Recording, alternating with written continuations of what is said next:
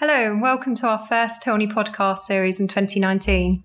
I'm Caroline Connell, Investment Director at Tilney, and today I will be speaking with our Chief Investment Strategist, Ben Seager Scott, about the current economic climate as we begin the new year. Before we begin, here is some important information. Nothing in this recording is intended to constitute advice or a recommendation, and you should not take any investment decision based on its content. Any opinions expressed may be subject to change without notice. Remember that the value of investments can fall as well as rise, and that you may not get back the amount you originally invested. Past performance should not be considered a reliable indicator of future returns. Different funds carrying varying levels of risk depending on their geographical region and industry sector in which they invest. You should make yourself aware of these specific risks prior to investing. If you are unsure about the suitability of an investment, or if you need advice on your specific requirements, you should seek professional financial advice. So, Ben, what would be really helpful, we've clearly gone through a very turbulent 2018, is perhaps to do a quick look back at what happened during 2018. Yeah, absolutely. As you say, 2018, the return of volatility, and it really came back with uh, a vengeance. Very volatile market. You will recall, if we cast our minds back to the start of 2018, it started with a bit of a rout, uh, a big dip in the first quarter, but then a rally into the summer, a sort of middle ranking, biding its time summer, and then obviously a dip in, in the fourth quarter.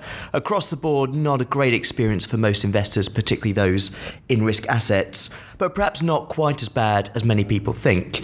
Um, if you look at the main drivers, sentiment hit by politics, particularly Brexit, but also the trade war with the US and China, other concerns, populist measures across the world.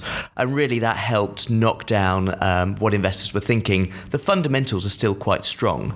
And I think it also helped to look at some of the numbers, what you might see the headlines on the news, big price movements, actually how that translates to investors, particularly sterling investors, is somewhat different. We'll take MSCI World, for example, good, uh, clear measure of global equities if you just look at the headline return in dollar terms, it's a dollar index. Most people have seen the MSCI World is down 10%. But actually, that misses out two things. Firstly, in the UK, whilst falling sterling sounds bad, that's actually good in the short term for your overseas investments. Automatically, investments held overseas are worth that much more. And actually, um, sterling rose, but or fell, sorry, by about 5.5% against the dollar. So actually, in sterling terms, the MSCI World was down nowhere near as much. Um, it was down 5.1%. But of course, as an investor, you get dividends back off those as well. So, in total return terms for a sterling investor, the MSCI World was only down 2.7%, not the 10% at the headline level. And that's true across the piece. So, the headline numbers might look bad. That's why it's important to look at the effects of currencies and have a blended portfolio and take a sort of total return basis. So, a tough year overall but it has come after several very strong years. So it's not great. You know, I, I invest in our portfolios as well. It's not great to have a year of loss. But again, if you look just look at the MSCI World, previously years, 2017, it was up just over 11%, 2016 up 28%, 2015 up almost 5%. We've had a lot of years of strong returns. Markets are volatile, so whilst not comfortable, you should perhaps expect every few years to suffer uh, a small loss. That's sort of the risk that you're taking to get that reward. I think that's one of the things we're, we're feeling is certainly that we've had a very long pre- period where markets have done very well. So 2018 felt more marked as painful, I guess, because we've had those good years. Um, so as we move into 2019, what's our outlook um, for for the year? Okay, well, there is no escaping the fact that the outlook is more challenging than it has been in the past, particularly as we face tighter monetary policy. So finally, the withdrawal of QE, different central banks have been doing this money printing up until the end of last year. Overall, the, the Fed reducing, the Bank of England on hold, the ECB still effectively printing. Now the ECB has stopped printing. It's the first time for many years, first real time in the post global financial crisis period, we don't have central banks buying assets. So that's a level of liquidity that is withdrawn from the system. It forces the, the markets to stand effectively on their own two feet. But against that, a lot is in the price, and we've seen prices fall. We talk a lot about valuation, and it's really important. The two fundamentals, particularly when looking at equities, is valuation and then fundamentals, so company earnings.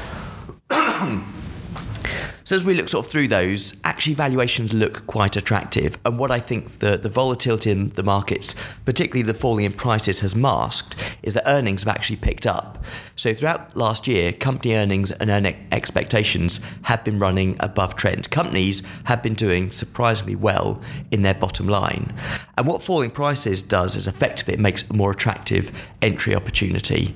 And as we look across the piece, markets down between say 5 and 10% uh, overall at a price level, but actually with earnings growing an equivalent amount, the value valuation gap is, is sort of much more significant. And as we look at major markets, actually compared to where they were at the start of 2018, the start of 2019, they're between sort of 15 and 26% cheaper than they were. And valuation is one of the most important things when it comes to uh, investment discipline.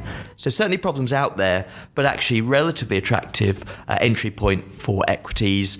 The areas that I think are a bit more challenged are government bonds. As we said, um, interest rate cycle is reignited. We're starting to see tighter monetary policy. As we start 2019 with um, government bond yields where they are, it looks relatively unattractive.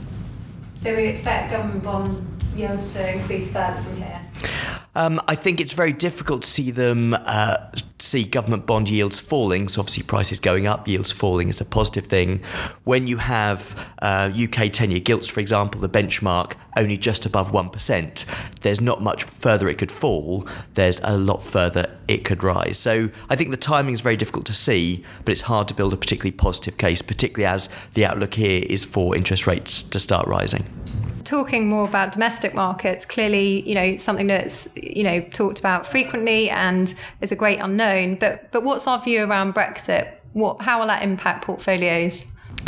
Brexit is uh, incredibly uncertain, unknowable, and you know I don't want to pretend that I'm a political analyst. In fact, when we speak to political analysts, because we do have a lot of uh, contacts that, that come in to talk to us, political commentators, political analysts, the press, the average man on the street, no one has any good idea about what's going to come out from Brexit. But that's not to say that we can't take actions in portfolios. A lot of portfolio management is actually about measuring uncertainty, balancing risks and, and potential returns. So as we look at Brexit, uh, the most direct impact is typically on the currency. Any political event tends to hit currency first and foremost. And actually, we see at the moment sterling towards the lower end of its trading range. A lot of bad news already priced into sterling. To try and mitigate the risks, we have di- globally diversified portfolios.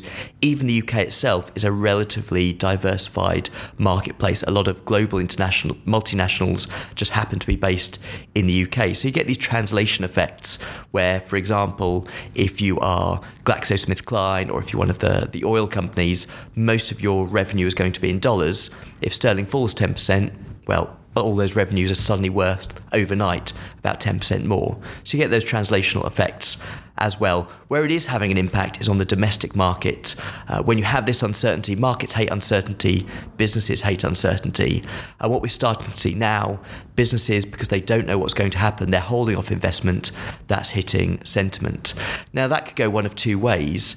If there's no resolution, that could manifest into sort of a semi permanent impairment, and that, that sort of demand never really returns. Conversely, if there is a deal, sort of soft Brexit or hard Brexit, you might see a lot of that pent up demand being released, and there could be a short term boost. So, really, it's at this stage, it's about getting some certainty in any of the myriad directions there are. It's the continued uncertainty that I think is doing harm to, to the domestic economy. So we're, we're likely to see that uncertainty continue for the next couple of months until we, we know what's going to happen at, with Brexit. But where there's also uncertainty is more globally between kind of the US and China. You know, we talked a lot about trade wars last year. You know, will that continue into this year? What What's our outlook on, on that? Political uncertainty remains elevated across the world. I think the rise of of populist powers and populist regimes in all sorts of countries. Interestingly, as we've talked to, to, many clients before about the politics of the disenfranchised, what we're seeing is not a shift to the left or right, it's a way the, from the centre, it's towards more extreme left uh, and more extremes on the right. The biggest issues is probably, or probably relate to the US China spat. I think other issues are relatively localized. Even Brexit, in some sense, is a manifestation of some of these political concerns. Um, but it is the US China spat that really does have global ramifications. And I think there's a couple of directions this is likely to take as we stand today, the weakness in markets, particularly in the fourth quarter last year, if anything, that could well be the catalyst to prompt the Trump administration to come up with some sort of deal and manufacture uh, a short term win. And if that does happen, that could see a resolution on particularly some of the tariff wars, and that could be a spur to the market. One of the catalysts that we might see in 2019 being some sort of deal coming out. Of course, that's not going to fix the bigger problems. Some of the more strategic issues between the US and China relate to issues such as uh, perceived theft of intellectual property, forced technology transfer. Those issues aren't going to go away and will probably um, stay in the mix for some time. But any resolution of that trade war, in, certainly in terms of tariffs in the short term, could be a catalyst for markets, I'd say. And on, on China specifically, do you think we will continue to see you know slow down the slowdown coming out of China, and how do you think that will impact um, markets? I think it's going to be very difficult for China to avoid any sort of slowdown, uh, and actually the authorities in China have been quite open about this. So from here on out, I think it's about managing that slowdown. Uh, growth, GDP growth has slipped from double digits uh, a couple of years ago to between six and seven now. It's heading now towards the bottom level of, of six.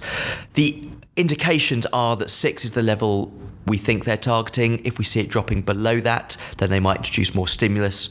That stimulus is likely to be in the form of targeted fiscal stimulus, so not trying to restart the economy, which is what you do after a typical crash, but really trying to mitigate that slowdown. And interestingly, what we have seen, certainly over the last year, a shift in where that fiscal stimulus has been. Historically, if China or in fact many other countries want to stimulate the economy with fiscal stimulus, it's about building projects, it's building roads, it's building bridges, it's building railways. It's quick, it's immediate, you're putting money directly into the economy.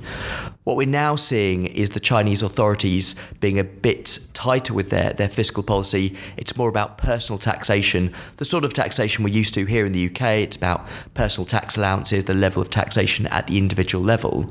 Now, that ties very closely in with the attempt of China to shift from being led by investment to more domestic consumption, which is good in the long term. In the short term, though, it takes longer to get through. Changes to personal taxation has a longer lead time than if you just go and say you're going to build a bridge. So we're likely to see more targeted fiscal stimulus. It will probably take this different form and, and take longer to get in. That's good in the long term, but ultimately in the short term it is there to try and manage this slowdown. Thank you, Ben. And just just kind of skipping back, we talked earlier about politics. One of the kind of questions I get asked about a lot by clients, um, going back domestically, is actually, you know, what what would happen if there was a change of government? We have a general election, and we found that Corbyn was to to come in as prime minister. How would that impact portfolios? Yeah, absolutely. A lot of clients have asked about this, we actually wrote a note on this last year. None of the fundamentals have actually changed. As a house, we are apolitical, but what we can do is reflect on market perceptions of different policies. And particularly if you look at Jeremy Corbyn's policies, particularly in his manifesto, there's a lot about increasing infrastructure spending, increasing borrowing, and raising corporation tax. And broadly, those are likely to be perceived as pretty negative for pretty much all sterling assets. So that is unlikely to be positive for sterling. There is a nuance with sterling. If uh, a Jeremy Corbyn led government, as we know, Jeremy Corbyn is not particularly pro EU himself, but the broader party is seen as more pro EU and arguably for a softer Brexit. Some of that uh, difference of opinion might lead to, to some brief respite in sterling. But more broadly, if you look at equities, it's unlikely to be good for equities. We mentioned earlier how a lot of companies in the UK tend to get these translational benefits. So if sterling falls, their overseas earnings are worth more, and that helps protect them against some movements in the currency. The problem if you're hitting the tax base, regardless if you're a multinational, if your company is headquartered in the UK, you're part of the UK tax base, and any change to corporation tax rising in corporation tax impacts earnings, that's likely to be negative for UK equities. It's likely also to be negative for government bonds as that increased borrowing and increased infrastructure spending is not likely to be taken well by the bond vigilantes. Thank you. And you, you, talked earlier about interest rates. I think again, just thinking of what clients talk to us about is, you know, where they can achieve income from portfolios. You know, typically you would look to bonds.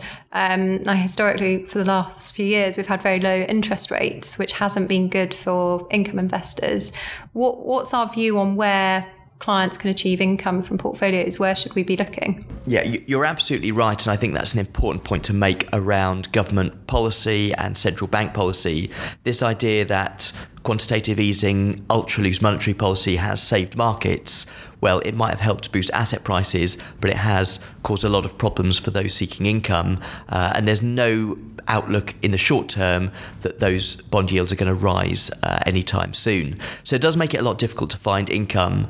Um, the harsh reality is, in order to achieve a level of income that you may have had pre global financial crisis, it is very difficult to do that without increasing the level of risk in the portfolio. So that's an important conversation to have with your investment manager or your financial advisor. Uh, a lot is going to be in equities. There are corporate bonds, so you can move into other parts of fixed income. In corporate bonds, you do have a higher level of risks. You're taking on credit risk from that company, um, but for that risk, you're you're taking on a slightly higher return potential. So areas of the market, corporate credit tends to be short dated to avoid uh, exposure to rising interest rates and trying to really clip that coupon. The property market offers some potential. Again, there are risks in the property market. We saw in 2016 when the EU referendum happened, a lot of the bricks and mortar funds were forced to close because of redemptions. That is a risk, and part of the return you get for investing in that asset class is the illiquidity premium. So, unfortunately, it is about some of these other asset classes, but ultimately, with interest rates where they are until they increase, to get a, a meaningful income, it does involve going uh, further up the risk spectrum. So clearly, there's you know lots of things for us to think about for 2019. Um, as an investment director managing client portfolios, it's something that we're always thinking about. Um, but what would be really helpful is is to really talk about some of the kind of positives where we think that there will be um, positive returns, or where we think that there is valuation attractive entry points um, for portfolios. Absolutely. And I think the, the, the, points we really raised earlier around complacency and volatility, it's important to remember volatility is healthy in equity markets. And because of all the central bank money over the last few years, markets got a little complacent. And valuation is one of the most important disciplines. And I think as we start 2019, no one can say that equity markets are complacent anymore. So equities do look more attractive, largely on valuation grounds. Fundamentals have continued to grow. Actually, the earnings growth outlook is much more positive than it has been for the last 10 years. Earnings growth expectations for this year and the next couple of years are several times the, the trend growth rate we've had over the last 10 years. And if you look at valuations, it's the first time for many years that on several different measures, equities actually look cheaper than their long run average. We've had many years where markets have looked expensive, but people invested despite that expense. Now they're finally looking cheap. If you look on our strategic model that looks back over the last 10 years trend growth, cyclically adjusted PE in many parts of the world is now below its 10 year average, but also on a tactical basis, on a forward looking measure, forward price to earnings ratios are also below their long term averages. And that is an attractive entry point, particularly in markets such as the UK. For higher risk investors, emerging markets do have some potential, but they are high risk markets and they're not without their own um, particular risks. But given that equity markets are broadly 10 to 20% cheaper, that in itself is attractive. Fundamentals are growing, and even within fixed income, if you can avoid being overly exposed to interest rate sensitivity, so that means being short dated, clipping those coupons, those are attractive markets as well. Brilliant. Thank you, Ben. Especially, I guess, while interest rates and not getting much income elsewhere, you know, it's much more attractive. Um, so that's a really helpful summary. Um, I don't know if you want to do a quick summary at the end of, of what our kind of key points are for 2019. Yeah, absolutely. I think there are attractive markets out there, but it is going to be hard going. It's always important to have a diversified portfolio. What you'll see on the news is equity markets being volatile. Remember, in a diversified portfolio, there will be other assets in there to try and mitigate that and smooth the ride. The key points through the next 12 months, I would say, particularly around central bank activity. A lot of central banks are now moving back from tightening too aggressively. And the important thing is to look at the change in their language. It's the small details that means nothing uh, to, to, most normal human beings, means a lot to, to geeks that, that look at these sort of things, including myself. It's the change in the language. So, for ex- example, some of the changes we've seen recently when uh, the ECB president Mario Draghi talks about risks being finely balanced and now risks moving to the downside. A small tweak in language, but that's an important signalling mechanism. Um, Draghi's also his new buzz phrase, continued confidence with increased caution. It's going to be all these minute details coming out in press releases from the central banks. Uh, the other points we're looking at wages. Wage growth has been picking up. That's a key inflation indicator, and if inflation starts to get uh, out of control or heating up, that could be a broader risk. Also, some of the forward looking business surveys that we're watching closely PMIs, which is purchasing manager indices, they are forward looking measures. Anything above 50 indicates growth, below contraction. Those have been cooling, those will be sort of key watch points through the next 12 months. But as it stands, the fundamentals are solid. If we do see it change, certainly we'd be prepared to act. Great. Well, thank you very much, Ben. That was really helpful. I hope everyone else has found it helpful. Um, and do get in touch if you've got any queries. Many thanks.